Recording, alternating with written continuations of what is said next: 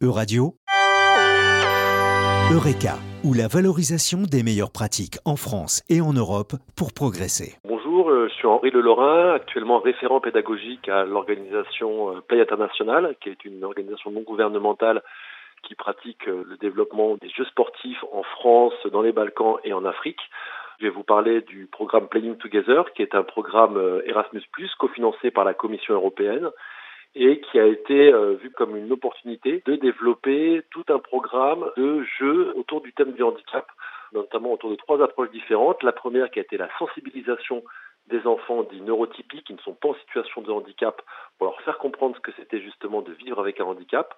Le deuxième volet qui a été un ensemble de jeux aussi à destination des enfants en situation de handicap exclusivement, donc pour les mettre en situation de plaisir, en situation de jeu et en situation de progression parce que bien souvent il n'y a pas suffisamment de, programmes qui sont faits spécifiquement pour ce public.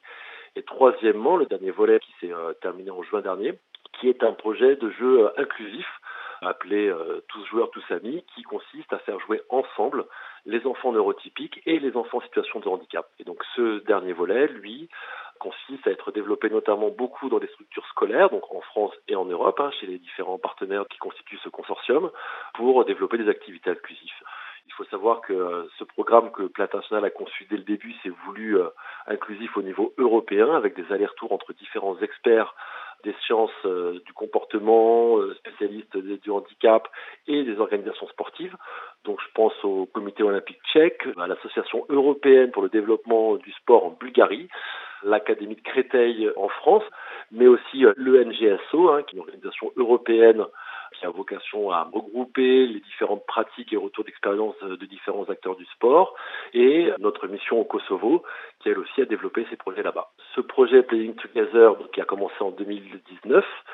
a consisté d'abord à faire des diagnostics sur les besoins et euh, notamment sur le fait de savoir pourquoi souvent euh, l'inclusion des enfants en situation de handicap ne fonctionnait pas auprès de leurs pères qui eux étaient en situation dite neurotypique. Et en fait, bien souvent, il y a apparu que ça relevait de préjugés, d'une méconnaissance de ce que c'était d'être en situation de handicap. Et donc le premier volet consistait à développer des activités euh, ludiques et sportives mettant les enfants en situation de handicap. Donc ça va de différents jeux qui mettent euh, par exemple euh, un enfant en situation de cécité ou un enfant en situation de trouble psychomoteur et à ce moment-là, quelle est la réaction de l'enfant qui comprend ce qu'un enfant en situation de handicap vit au quotidien? Donc c'était un premier volet de jeu qui a permis de faire ce qui est un changement d'état d'esprit des enfants par la sensibilisation et l'éducation à ce qui peut apparaître des fois comme des concepts un peu compliqués. Le deuxième volet a été travaillé avec des experts au Kosovo, en Bulgarie et en République tchèque ou même en Suède, qui consistait donc à faire jouer des enfants atteints de troubles psychiques ou euh, moteurs pour leur faire jouer les mêmes activités que leur père. Et donc ça veut dire trouver des jeux qui soient adaptables parce que naturellement des structures qui accueillent des enfants en situation de handicap ne regroupent pas des enfants qui ont tous les mêmes euh, handicaps d'où un gros travail de souplesse dans la préparation de ces jeux parce qu'il fallait proposer des règles qui puissent être adaptées aux différents profils et avec l'objectif premier, je vais mettre les enfants en situation de plaisir parce qu'un jeu sportif comme toute activité physique et sportive chez les enfants, s'il n'y a pas de plaisir, il n'y a aucun intérêt et l'enfant ne reviendra pas vers cette activité. Donc un en situation de plaisir et deux en situation de progression pour montrer que les pratiques sportives ne sont réservées à personne. Et puis troisièmement, ce fameux kit tous joueurs tous amis, qui a été développé pareil dans tous ces pays d'Europe avec des allers-retours euh, incessants entre partenaires. Et ce dernier kit permet aujourd'hui à des enseignants de PS de pratiquer des activités inclusives en 6e, 5e par exemple,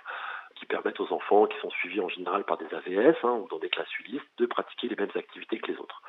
Ça nous a appris beaucoup de choses au niveau pédagogique, de voir euh,